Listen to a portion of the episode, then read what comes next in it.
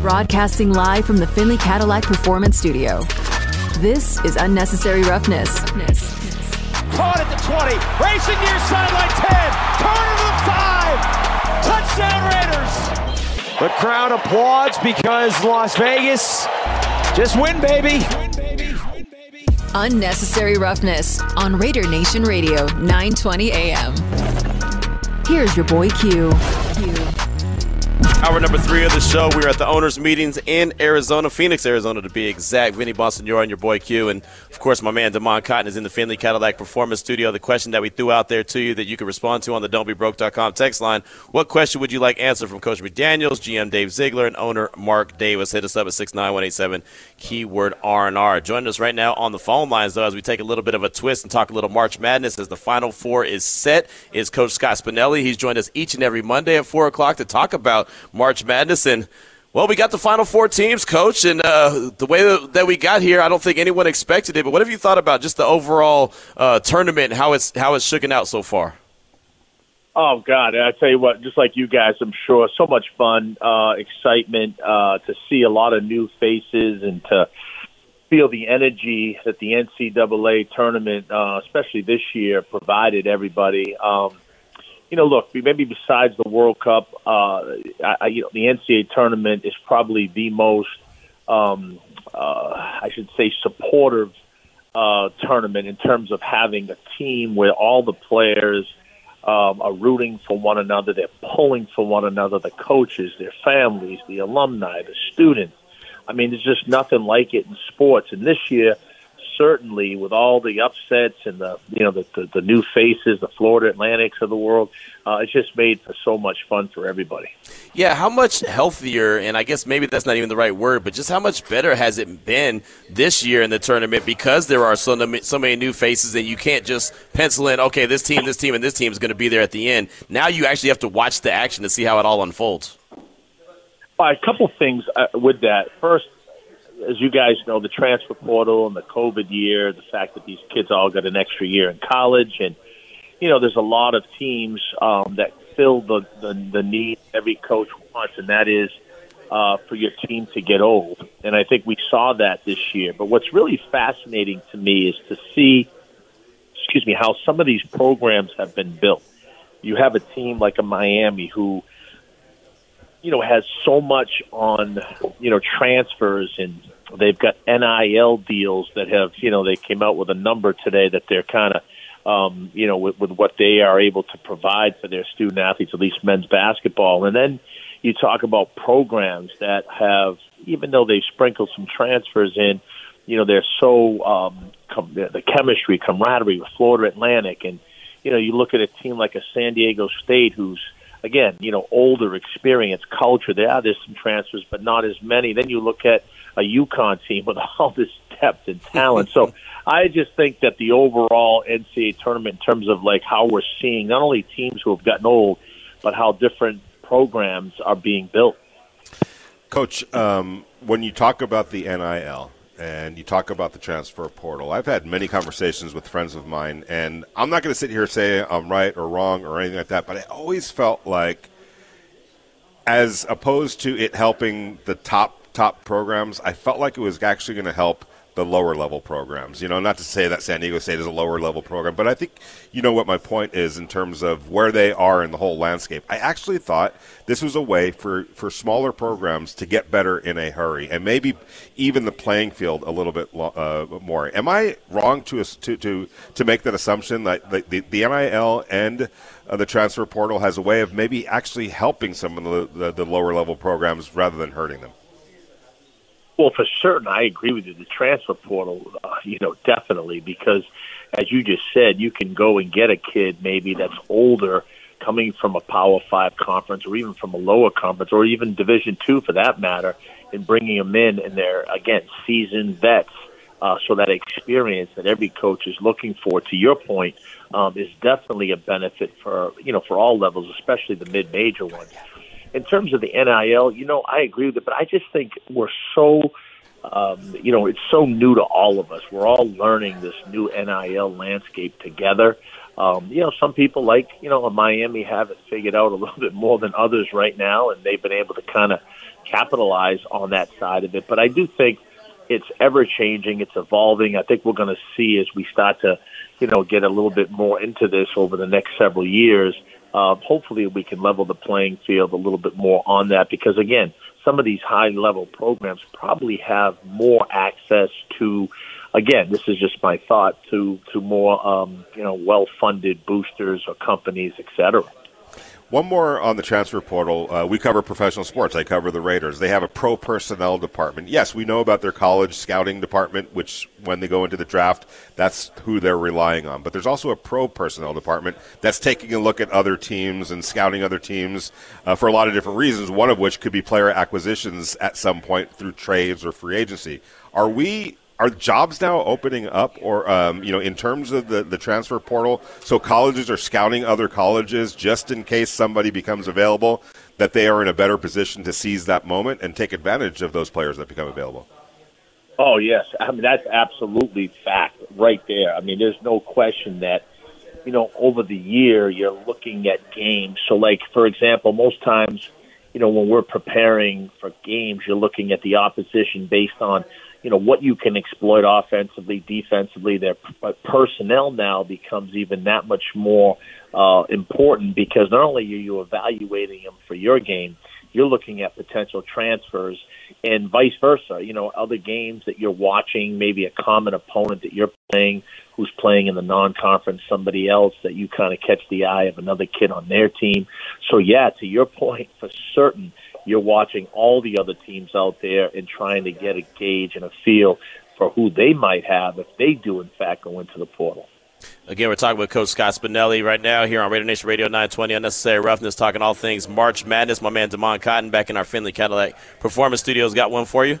I know coaching isn't genetic, but I've got to ask about Dan Hurley. You know, his dad Bob, what he used to do up there at St. Anthony's. But man, how good has this UConn team been? Because they are the number one ranked team in KenPom, and I know some people don't want to believe in the numbers or the analytics, but they are looking like the best team in the country with the performance that they've put on throughout the tournament.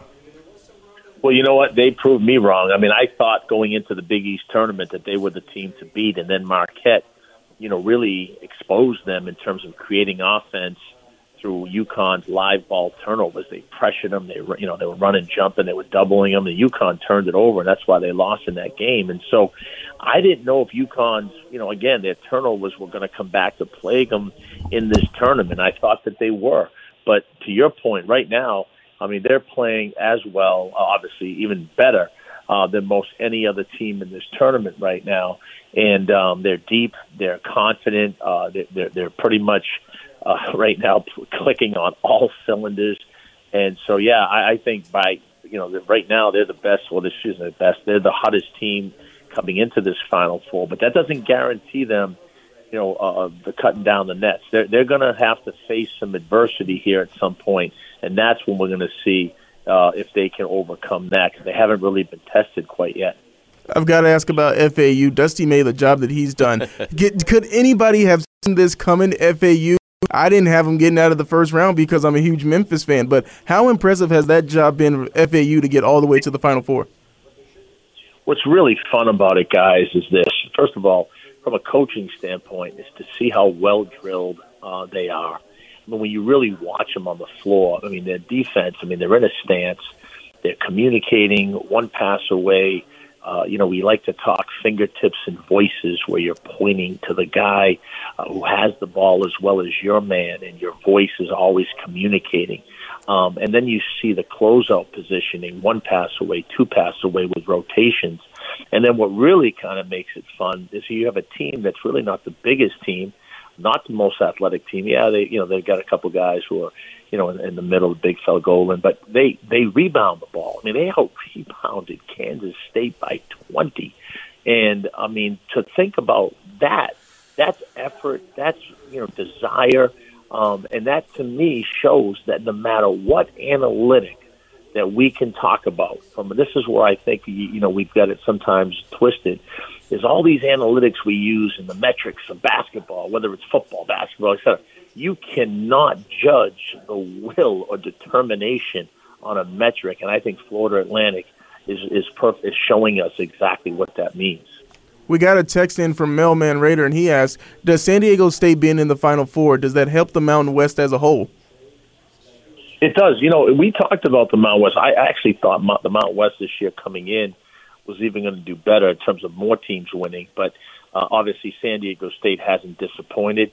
Um, but I do think it helps. Look, I, I mean, every year it's different. Every year is its own year, supposedly.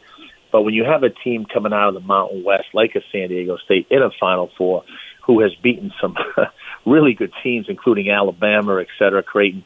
I mean, I do think it gives the conference a lot more name recognition and credibility. And, and it, you know, look, no matter what happens in the future, you, know, you can't help but think that hey, this is a this is a conference that put together a Final Four team.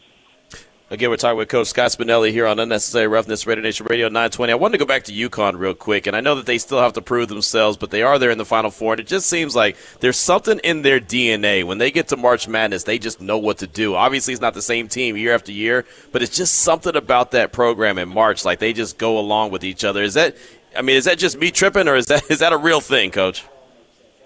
Well, you know what? Recently, they haven't done it, but to your point, when they have had the team, which again, right now they certainly do, their talent level is just exceptional. Um, you know, they do get into this tournament and they do, um, you know, uh, become very impactful and make a run. And, and this year, um, it seems like, like you said, I mean that that UConn you know that stores that Husky magic is back in the air uh, as it was way back when you know Kevin Ollie, Coach Ollie won it, yeah. and then uh, obviously Coach Calhoun and the success he had. But um, yeah, I, I do think right now UConn is it is fun, but they are definitely playing uh, exceptionally well. Um, you know, right now. I don't want to throw, uh, you know, the, the, the, water on the fire here, um, but I have to ask this question. Uh, we don't have the Blue Bloods uh, in this Final Four outside of Connecticut. Uh, that's a premier program. What's this going to look like from ticket sales and and and um, mm. and, and, also television uh, ratings when we have the type of teams that we have in there. Not to take anything away from them, but are they going to show up? Are the fans from Miami? Are the fa- fans from you know Florida Atlantic, San Diego State? Are they going to show up and support? And, and what's that going to look like? Well, it's funny you say that. We were doing some interviews down with some of the stations in Florida, and one of them was like, "I'm not sure the fans at, at, at Boca really know that there's a there's a game going on right now to get to the Final Four. Now, if it was a Gucci sale, I'm sure they would know it in Boca Raton. I was told that the other day in an interview, but um, you know, I, I don't know, guys. I look, how could you not enjoy yeah. real, um, you know, uh, the, the, the work with sports? To me, when I say real, I just think you know, the amateur side of this and these kids having an opportunity to play on this stage. I mean, they've been dreaming about it their entire life. Um, here they are.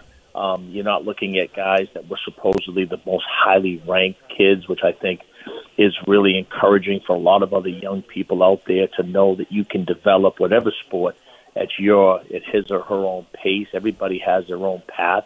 I think there's a lot of narratives, and plots of this whole Final Four that can help the masses um, and, and look, there's a lot of kids out there, guys, that are going to watch these games and you know they're going to say, "Hey, I can relate to that kid, or I can relate mm-hmm. to that kid, and I wasn't this, and I wasn't that." You know, to be a, a five star or to be a top hundred, this there's only so many of those guys, and for most kids, they never get that ranking. But it doesn't shouldn't deter them from becoming the best version of themselves, and I think we're seeing that, uh, and it makes it exciting in the in the Final Four. I've got to ask about Miami, but more specifically, head coach Jim Larrañaga making his second Final Four. We know he previously did it with George Mason and that and that spectacular run that they had. What can you say about Jim Larrañaga as a coach? Because it seems like of coaches where they have that legacy, he gets the most out of his players. Well, you know, I obviously had a pleasure as an assistant for a long time in my years in Maryland and even at Wichita State, we played George Mason when he was there, and, and then even going into Boston College and uh, playing against him every year, most of the time twice. Um, and then even as a head coach, you know, when I was the interim head coach at Boston College, uh, you know, coaching against him. And the one thing to me that has always stood out about Coach Larrañaga is, to your point, he gets the best out of his guys. There's a um, how do I a structured freedom uh, within his system, meaning that his players are allowed to be themselves, um, and there's really a lot of I never see negative reinforcement. Yeah, I'm sure there's accountability, which all coaches have to, you know, hold their kids to, but you know, for the most part, I just see a team out there that's enjoying themselves, having fun, um, and, and, and playing to, to the best of their abilities, and a coach who's supporting that. I think that's what makes him, you know, um, you know, one of the uh, true greats of the game as a coach. Tell you what, it's been a lot of fun, man. The tournament has been fantastic. I'm assuming that the Final Four is going to be uh, fantastic as well. And look, I don't care who's at the in Houston watching it. I don't care who's not watching on TV. I know this guy is going to be watching it on TV. Yeah. I'm very excited about how, how it all shakes out. Coach, thanks so much for your time. always appreciate your breakdowns. We'll talk to you next week, and we'll talk about a potential champion.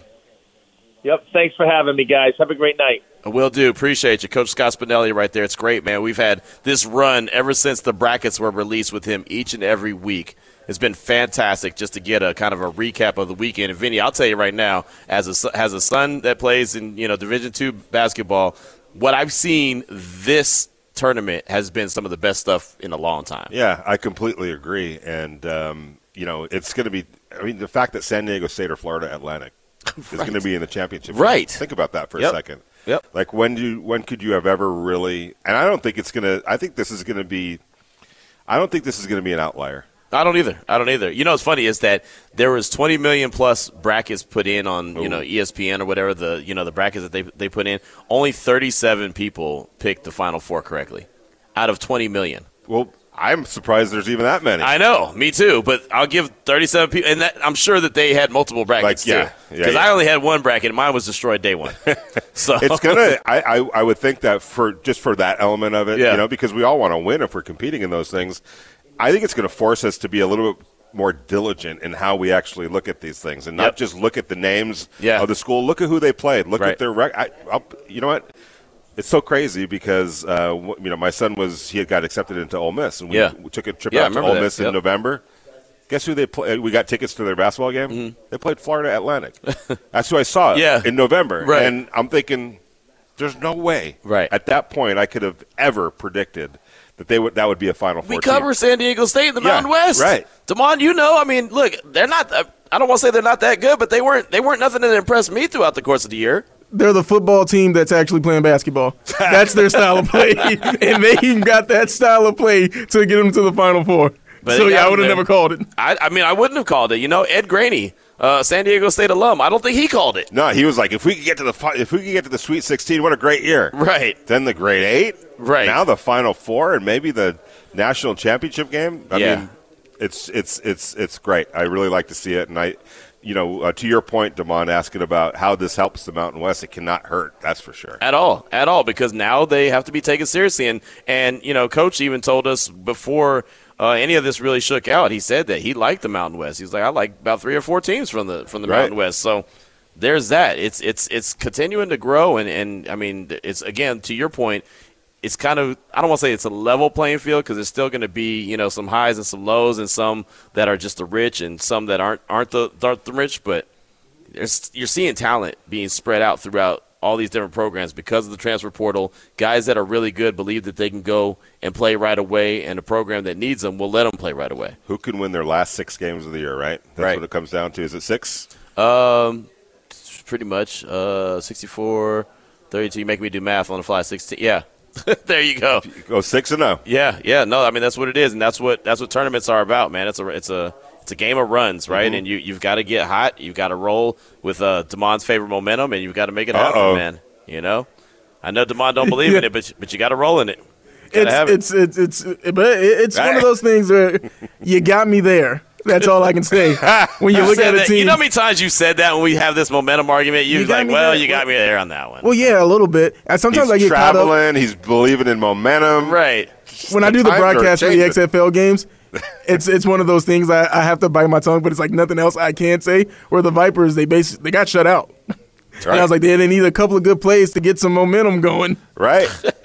See, You could feel it. next next thing next thing you know, next thing you know, Demon's going to be responsible. Right. He's going to actually have an ID when he goes to Ooh, Arizona instead of trying to wing it. I uh-oh. mean, man, we're we're we're seeing this young man grow at the same time. We're, You we're, love we're, to see it. We're learning him at the same time. Raiders need some young players to grow. Yeah, yeah, that's true. That's a good point. There you go. They're going to grow as Demond grows. But uh, we definitely appreciate Coach Scott Spinelli again joins us each and every Monday uh, to break down March Madness. And now we're on to the Final Four. Coming up next, Ari Meirov from the 33rdteam.com. He'll join us to talk all things NFL, what he learned today at the NFL owners meetings. It's Vinny Bonsignore, your boy Q, and of course Damon Cotton in the Findlay Cadillac Performance Studio. This is Raider Nation Radio 920. Now back to unnecessary roughness with your boy Q. Back here at the owners' meetings in Arizona. It's been a fun day. It's been a long day so far, but it's been a very fun day. And we threw the question out there on the don'tbebroke.com text line. What question would you like answer for Coach Mosh? Coach McDaniels, GM Dave Ziegler, and owner Mark Davis. And of course, you could always chime in on the show uh, with anything else as well at six nine one eight seven keyword R&R, something that's on your mind. It is all good. And uh, coming up in a matter of seconds, we'll have Ari Meirov from the 33rdteam.com join us here at the table. My man Vinny is uh, out chasing another little story, so he'll be back with us in a few minutes. But uh, from the text line, Mailman Raider said, Demond doing commercials now too, Q? Our sweet boy is growing up, lol. So, yeah, there you go. Now Demond's on commercials. Look out. We have no idea uh, when this will ever stop. But, uh, yeah, he'll be actually on location on Friday at uh, Demond. Where are you going to be at again? Findlay Toyota, right? Yep, yep. Findlay Toyota and the Valley Auto Mall down Henderson. Nice. And what will you be doing there? I'm going to be there with a, we don't know yet, but some players from the XFL Vipers team. Okay. So that's going to be fun. That's going to be a blast. Cannot wait for that. There you go. There you go. And I believe that's uh, 3 to 5 p.m. Uh, Findlay Toyota, you could join Damon. He'll be out there hanging out with some Vegas Vipers, and it's only right that he's on the on the call with them with uh, with my guy Harry Ruiz. So it's only right that he's out there uh, at Findlay Toyota. So we'll definitely uh, look forward to that. Jim from Yonkers said Jim Larrañaga grew up in the Bronx and played for legendary high school coach Jack Curran at Molloy and Queens. Uh, Curran picked him up every day. He learned from the best. Thank you for a great show. That's Jim from Yonkers. Thank you so much for that. Uh, let's see. What else did we get? I want to make sure I catch up on. Um, oh, here we go. Robin Oakland said, I'd ask these questions. Uh, for Mark Davis, outside of wins, what factors – uh, what factors constitute improvement? For Dave Ziegler, does having a dominant team like Kansas City in the division affect your long-term draft strategy? Strategy, if yes, how? And for Josh McDaniels, will Jimmy G play this preseason, and why or why not? That's Robin Oakland. Then he also said, to be clear for my question to Dave Ziegler, I want to know his specific plan to deal with Reid and Mahomes without asking it that specifically. And that's a really good question. That's something that John Gruden tried to do. If we remember, he tried to draft for the Kansas City Chiefs. Like, okay, we're going to draft players and try to build this team to be able to beat the Chiefs. And you, I think that you would have to. I think that's why that's a great question. You would have to know who's in your division that you're going to play twice a year and know that that's that's who you got to be better than. I mean, I don't care how you shape it up, how you dress it up, shine it up, whatever whatever you're going to do with it. You know that you're playing them twice twice a year, and you've got to find a way to beat them. So, uh, Damon, how do you think that they should go about? I mean, are they? Do you think that they need to build a team with the chance to be able to compete with uh, Kansas City? I think you have to because you can't b- build a team that says, "Hey, well, it's just the cliche playoff football. This is a team that's gonna be prepared to play in January." But it doesn't matter if you can't make it to January. right. So right. you got to build a team that can beat the te- the better teams in your division. No doubt, and when Vinny comes back, we'll definitely ask him that question as well. As he had a couple minutes to, to talk with uh, with GM Dave Ziegler and also Mark Davis. I think that's a great question. Rob in Oakland, we definitely appreciate that. Six nine one eight seven keyword R and R. You can keep those questions rolling in. Again, if you had an opportunity to get a question answered from the head coach Josh McDaniels, the GM Dave Ziegler, and owner Mark Davis, what question would that be? Joining us now here at the table at the owners' meetings, our guy Ari Meirov, the 33rdteam.com. You can find him on Twitter at MySportsUpdate. And Ari, uh, how you doing? Doing well. What a morning so far. Yeah, it's a little bit exciting, huh? What it's, in the world um, happened? You know, these owners' meetings, usually you just come in, there's owners walking around, GMs walking around, their families are here. You don't expect that much news to come out. Right. And then today, you know, you go out to this breakfast where all the, the coaches are there, and then boom, the Lamar stuff happened. So it's been. Um, it's been quite the morning. It really has. And so Lamar, for anyone who doesn't know, put out the tweet about he re- uh, requested a trade around March 2nd. And so here we are at the end of March now.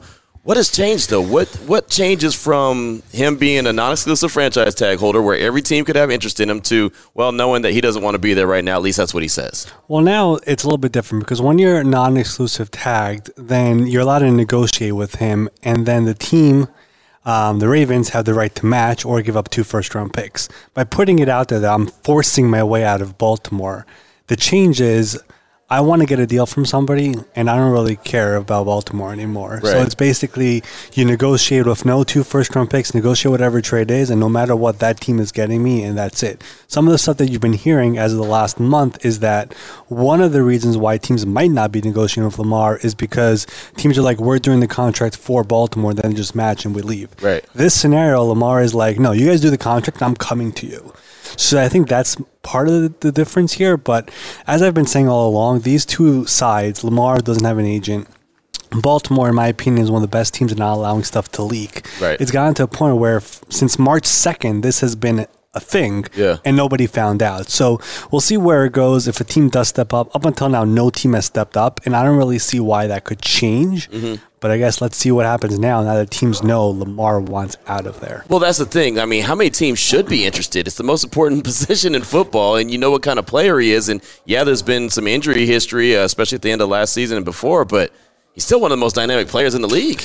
That's the crazy part about it. Like when you talk to people, and, and people will point at the fact it doesn't have an agent, but think about it: a 26 year old former NFL MVP, the most important position in football, the position that if you don't have that, your life is miserable in the NFL, Right. and he's basically available. The contract demands are a problem, probably, but. It's a quarterback, and every team needs it, and nobody's stepping up to the plate. I mean, I just think of teams off the bat right now. Tennessee, we don't know what they're doing with Ryan Tannehill yet. That could maybe be an option. The culture picking at number four, but there are two teams ahead of them where to take a quarterback. So if Right. we don't like those guys, could we step up? Um, I don't think Detroit does anything. I don't think Washington does anything with the pending ownership change. So it's hard to find the team that could go out and get him and give up picks plus give up the contract. So this thing might go on for a little bit. Is this something that you could see maybe playing out after the draft is already done? So the reason why I could see that is let's just use the Colts as an example, number four. Let's just say the first two picks are quarterbacks. A team trades up to number three to get a quarterback, and now you're left with the fourth best quarterback. You don't love him, so you take Will Anderson, the best defender. Now you could circle back to the Ravens and offer picks where you don't know where that pick is going to be because you could be like, I don't want to give up number four. Right. But if we start talking with you after this draft, where our picks are again for next year, and we could get Lamar right now, maybe that could change. But again, we're jumping so far over here. Um, I think Baltimore has has a good idea of where this is going to go, um, if it's time to panic or not. And so far, they haven't shown their hand that they're ready to go crazy. So um, I think this might this might take some more time. It might, and I'll tell you what, they they were cool, calm, and collective earlier. I mean, man, John Harbaugh sits down at 7:45, and the news drops at 7:48. It's cra- unbelievable. I mean, for- Right. he's known the trade request is out, but Right. he didn't know it was coming out publicly. So Yeah. him sitting down at the breakfast table and all of a sudden having to answer this stuff because it just came out that minute, Mm-hmm. it changes your whole plan. I, I could imagine the PR people told him, all right, say this, say that, whatever. Right. And now everything changes because um, it's known publicly. So I thought he did a pretty good job considering the circumstances, but um, Lamar's timing was, um, I don't think that was a coincidence. No, no, not at all. Again, we're talking with Ari Meirov. We're here live at the uh, owners' meetings here in Phoenix, and you know, of course, there's a lot of other news going on around the league. But you know, we were at the combine, and we always say that that's where a lot of business gets done, a lot of deals start getting negotiated. So, how much business gets done here, in your opinion? It's not as much as the combine, that's for for sure. The first wave of free agency is over. I think like there's definitely the face to face stuff matters, and the Packers and Jets being on the same floor definitely makes a difference here uh, to try to figure out the Aaron Rodgers trade.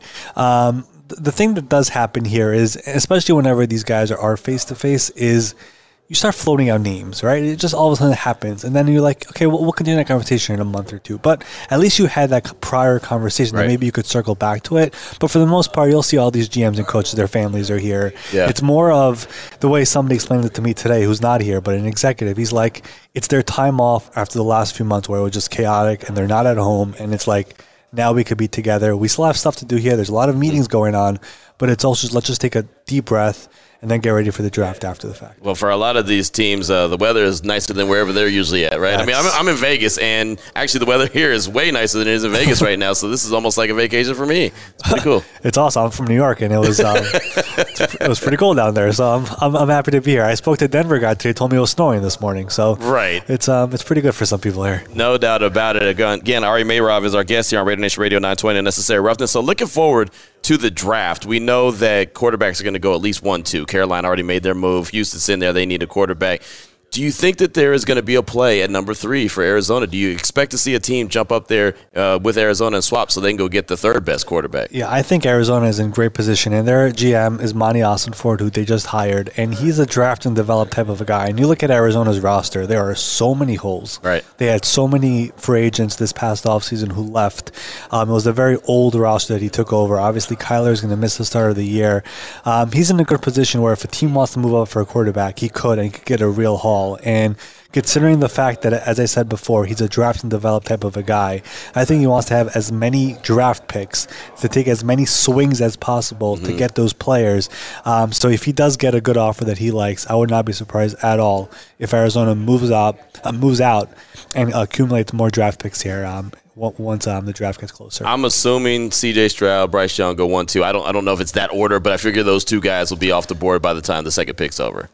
Um, if you ask me today, Yeah. I would probably agree with you. Things change. I mean, if you remember, what was it, three years ago, the 49ers, everyone thought we were taking Mac Jones and Right, becoming right. Trey Lance.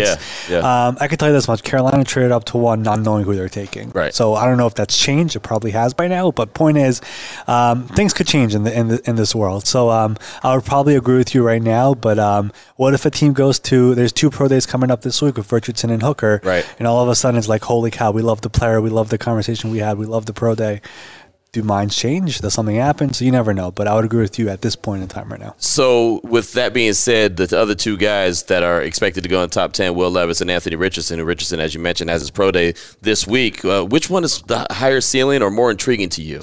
I think Will Levis is the most polarized one from whenever you speak to people. Like you literally talk to one person about Levis and it's like, oh, we love this guy. And other guys like this guy. It's just not for us. You know what I mean? yeah, yeah. It's, it's like it's like all two the place, completely yeah. different spectrums.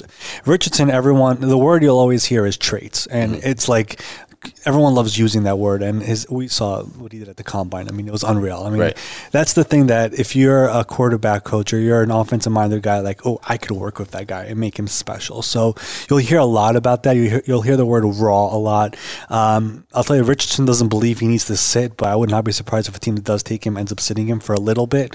Um, but I think more teams probably look at Richardson as the guy who has a really high ceiling from all the guys in this draft, probably. I am no draft expert, but I have Seattle pegged at five for the team to, to, to take Anthony Richardson. It just feels like he would fit there in Seattle. What are your thoughts on that? I wouldn't sleep on five or six with Okay. Detroit as well. I think those two teams, remember, they didn't draft there because they were bad. They got those picks from the trades they made. Right. So their mindset is we're never going to be back on top here anytime soon. As that's what they're hoping, obviously. But point is, um, we have Geno and we have Goff, and I don't think anybody thinks those guys are their quarterbacks five years from now, even though they were great last year. So if we fall in love with a quarterback, do we take that quarterback now? Have one more year or two more years of Geno and Goff, and then eventually pass it over. If you look at Geno's contract, that's a one year contract. That's not a three year contract. Right. That's a one year contract, easy out after the year. Um, so, yeah, I would not rule out Seattle with a quarterback, and I would not rule out Detroit with a quarterback. I mean, those two teams know that they're in a pretty good position right now thanks to the trades they made.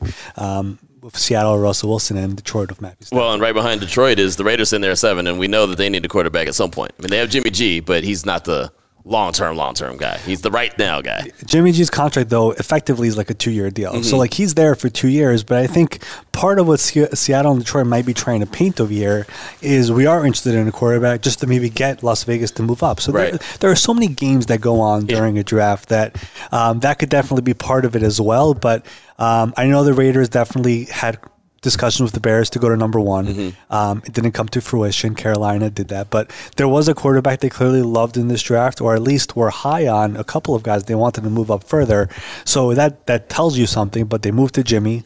Jimmy got a contract that, like I said, is basically two years. Could you add a quarterback still? Sure, Right. But if you look at next year's draft, there are people who like those two quarterbacks more than anybody from this year. Right. That's of course. Um, Caleb Williams and, and Drake Maye. So um, there, there are many different angles to take with this draft, and um, the way it falls is going to be just fascinating. All right, Meirov from the 33rdteam.com is our guest here on Raider Nation Radio 920 Unnecessary Roughness. So, uh, the big elephant in the room, obviously, is going to be Jalen Carter when it comes to the draft. We were all at the combine when he left and returned, and his pro day wasn't spectacular, but his film is, right? And so, what do you do if you're a team? And how, how, how, how I mean, how, how much different do you think one team to another evaluation on him is?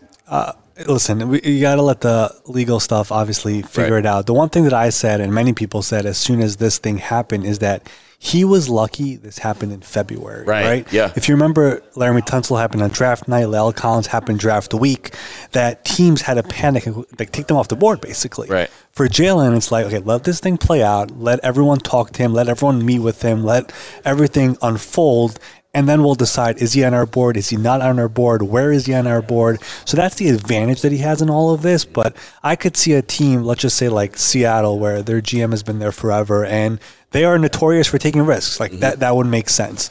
Um, I could see Detroit where they're all about the culture and everything, and saying, you know what, um, we could see this guy helping, but at the same time, let's just go the safe route. So there are many different ways of how this all how this all works. But you look at the GMs and their history, and you kind of get a good picture of where they're at with all of this. So that definitely tells you a little bit. I look at Philadelphia number ten; they're all about the trenches. Right. That makes a lot of sense. Um, but again, you got to let this all unfold. There's still a lot of stuff that's up in the air right now, but um, lucky for him, I guess he has a, a few more weeks here to go, and teams are starting those 30 visits here. Um, they've already started, but he's going to start taking those visits as well in the coming days and weeks. It's funny. I, I've pegged Seattle to pick everybody. I got them taking Anthony Richardson. I got them taking Jalen Carter. I just feel like, yep, those that's where they're, they're, going. they're the one team at the top. they're the one team at the top where you know their history. You Yeah. know their people. Everyone else is like new people there. It's like Right. DeMeco Ryans is new. Monti Ossenfort is new. It's all these people you don't know what what, what, what do they do. You, Right. you have no history of that. But Seattle, we all know them for 10, 15 years already. It's like the same people, same everything. So I totally get it. Yeah, man, it's going to be. I mean, of course, the draft's going to be interesting. That's why we love it. It's still about a month away, so we got plenty of time to talk about it. Well, 33team.com. What are you working on that we should be on the lookout for, and what do you want to get coming out of the con- uh, not the combine, but the owners' meetings this week?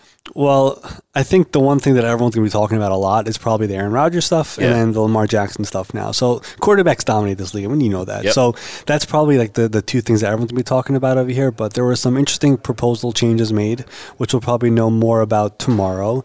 Um, that's going to be interesting. I don't know what passes and what doesn't, but we'll, we'll see where that goes. But there was some interesting stuff on the docket, that's for sure. Um, overall, for the site, though, I mean, a lot of former GMs, former coaches, former players. Yeah. Um, a lot of really, really good content that I don't really know if you're able to find in many places. I mean, they, they really dive into stuff that, from the perspective of their eyes of how the league works, it's much different than the fan. Right. So whenever you're able to see it from that angle, it gives you a different perspective of the entire league. So definitely diving into that. I do basically a weekly show now with Trey Wingo, which Yeah. has been It's awesome. great because Trey has been on top of his Aaron Rodgers stuff, so he knows a little Yep. bit more than other people. So check that out as well. We'll probably do something later today, but um, so check out the website. I mean, it, it's just phenomenal stuff. It really is. I mean, I mean, I ain't got to sell it, but I'll tell you this, man. It. Uh, I don't know how you guys came up with that roster. I mean, the line, like you mentioned, GMs, players, uh, I mean, everything. It's just every time I look up, I was like, damn, they're on that website too. Mike. Mike Tannenbaum deserves a lot of the credit. Joe Yeah. Banner deserves a lot of the credit. They decided all of a sudden we're going to do this. There's a lot of guys who are out of the league who don't really know how to get back in or don't really know how to still be involved in the game. Part of it is you, you do broadcasting, which is hard to get into. So Right. be part of a website, um, put stuff on there, give fans a bit of an inside look of how all this stuff works. And the response to it, from what I've seen from like being there for about four months now, whatever Mm-hmm. it is, I, I- could see why it's why people love it. they're getting tired of my emails. I keep emailing, hey man, can I get this guy on from there? Can I get this guy? I mean, they're like, damn, all right, man. We're gonna have to we're gonna have to connect you. I'm gonna I'm, I'm, I'm, I'm gonna gotta get I'm gonna get you there. There you go. That's what's up. Ari Meirov, 33team.com with us here on Raider Nation Radio 920. Appreciate you, my man. Thanks, Q. No doubt, no doubt. Good stuff. And I, I do encourage you to go check out the website, 33team.com. They do a fantastic job. They really do. And they have a hell of a roster when it comes to different coaches, GMs, players that they have contributing to them. I really have enjoyed what I've seen. 445 is the time. We'll take a quick break, come back. Vinny will join us, and we'll close out the hour, close out the show for today. It's Raider Nation Radio 920. Now back to Unnecessary Roughness with your boy Q on Raider Nation Radio. Got Vinny Bonsignore by my side, also Damon Cotton in the Findlay Cadillac Performance Studio. Just have a few minutes before we wrap up today's show, or as we wrap up today's show, live from the owners' meetings in Phoenix, Arizona. Definitely enjoyed all the different guests that we've had uh, so far on the show, and of course, we enjoy hearing from you as well, Raider Nation at 702 365 9200, and also on our don'tbebroke.com text line, which is 69187, keyword R&R. Let's close things out. Let's get Raider 66. I know he's got something for me. Come on, 66. What's on your mind? Hey, Q, how you doing today? You guys having fun down there? Yes, sir. We're Oh, yeah. blessed. All right, all right. For uh, for the coach, uh, last year during training camp, he had the team in a non-Raider fashion, committing very few turnovers or no turnovers and very few penalties. I would like to ask him why he thinks that it didn't translate to the regular season. to the GM, uh, the Raiders and his former team, the Patriots, are two of a handful of teams that do not belong to these um, scouting groupings. So most teams do. And I would like to know his opinion why he thinks that that's a benefit. I know Al said that it was because other teams didn't know what it takes to be a Raider. And to Mark Davis, I would like to know, and Vinny, you can ask him this uh, off the record as long as you tell me next time I meet you, um, uh, about the Lamar situation. Uh, what he thinks that his dad would have done for this Lamar situation. Because I know that Al loves speed, he loved playmakers, and he loved mismatches, and Lamar is all three of those guys. This is a man, Al Davis, who convinced Bo Jackson, who was adamant about not playing football, to play part time. So I am convinced that if Al was still alive, Lamar, he would have convinced Lamar to be in silver and black. Thanks for taking the call, guys. Have a great day. Good stuff. Good Yeah. stuff. Raider 66, thanks for the call right there. Definitely appreciate you. I'm really intrigued by the the penalties and the, you know, the the turnovers. And I guess the one answer that I would give is well, most of those guys weren't the guys that normally played. That exactly, and uh, you look at. I mean, I'm, you know, not trying to point any fingers, but you know, when the quarterback throws as many interceptions as he's did, that's one of the reasons why he's not here. I'm Yeah. being straight up. Yeah, I mean, why? up. You know what I'm saying? Yep. Like, so they're hoping that.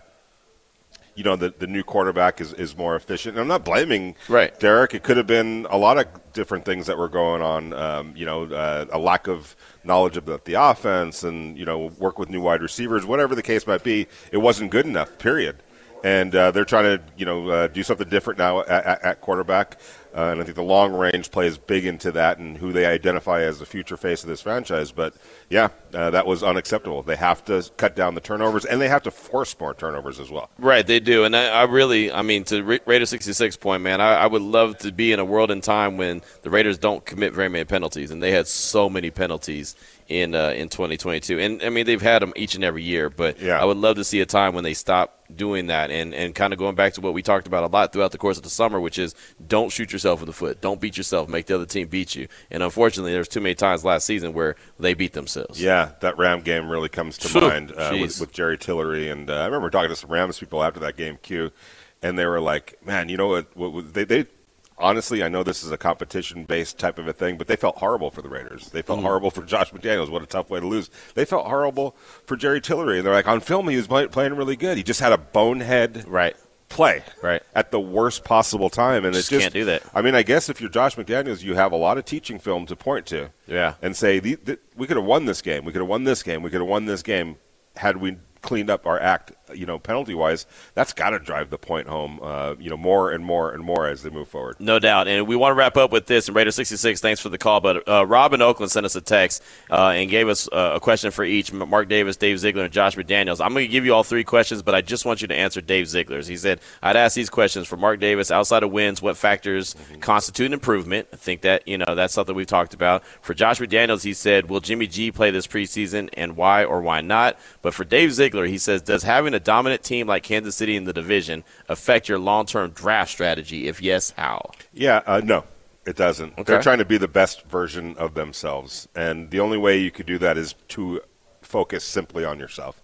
Um, Okay. And this roster has obvious needs and obvious holes. I think the uh, Dave Ziegler being here now for a year um, has been able to, and with along with Josh, has Mm-hmm. been able to identify what some of those weaknesses are. And this isn't, you know, their, their quest isn't to catch up to the Kansas City Chiefs. Right.